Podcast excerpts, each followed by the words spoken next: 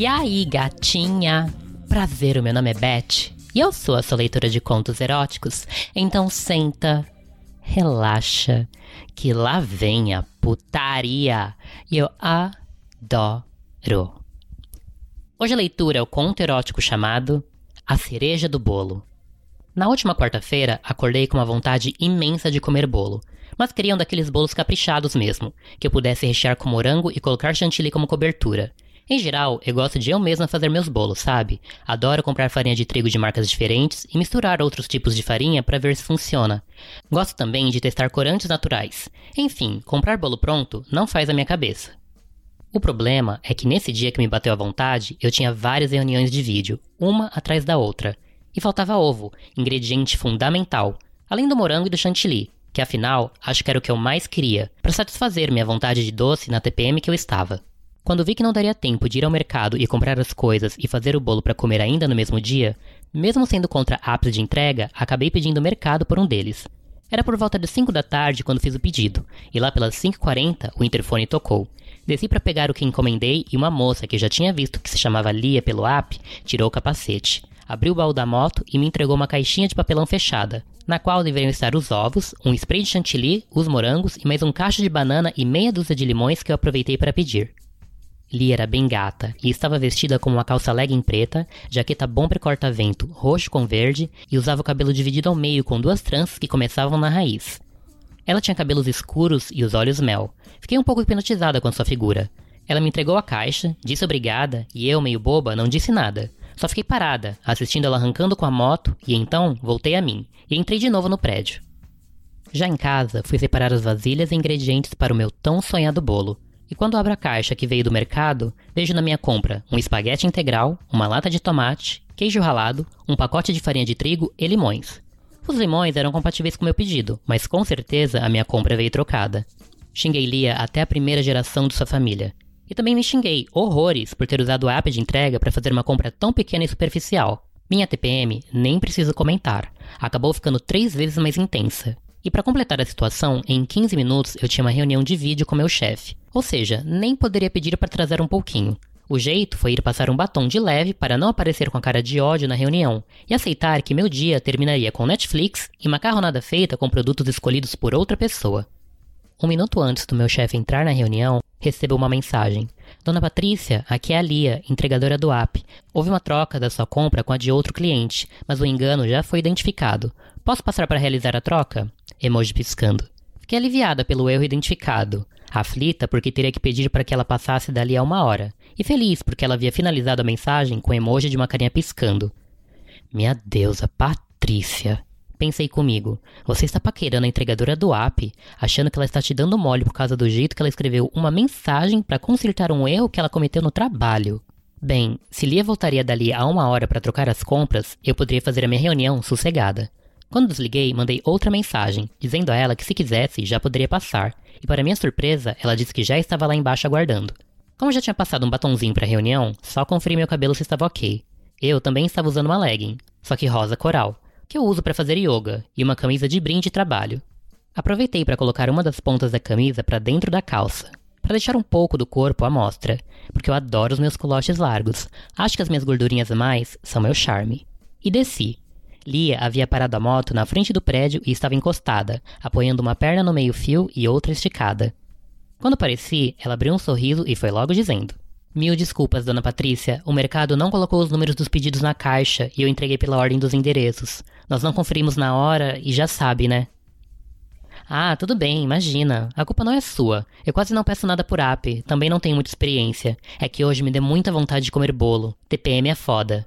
Sei bem como é. Aqui é a caixa certa. Vai fazer bolo de quê? Hoje é meu aniversário.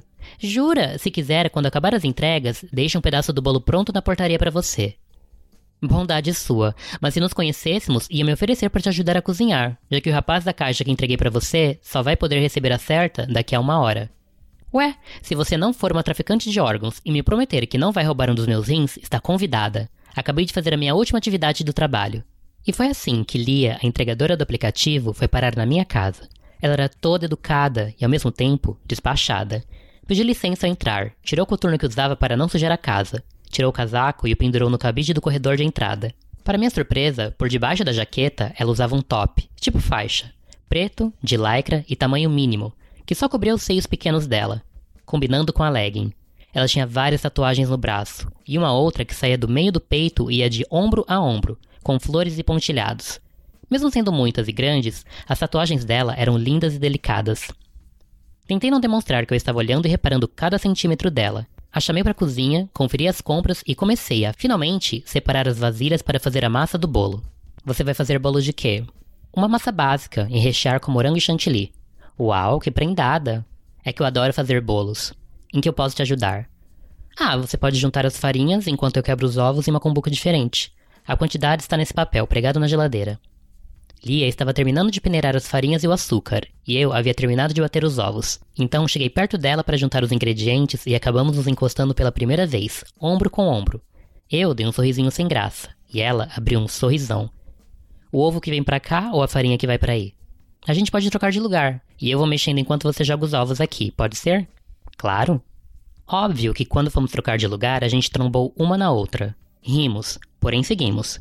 Enquanto eu bati a massa, pedi para Lia acender o forno. Por fim, coloquei a forma de bolo para assar e eu não sabia muito o que fazer. Perguntei se ela aceitava um vinho, mas ela estava dirigindo. Que cabeça minha.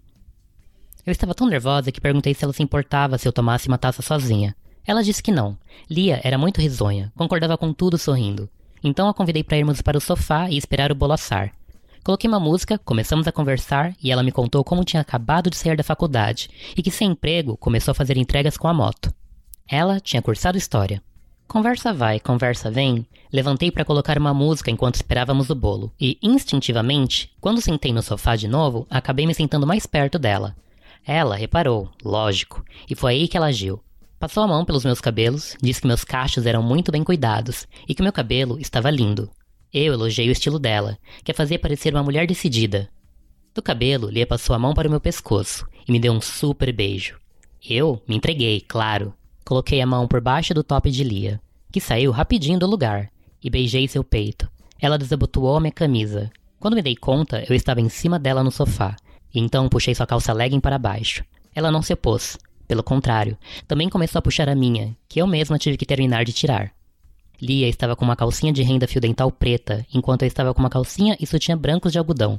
Bem conjunto de ficar em casa e confortável, já que meu peito é bem grande e pesado.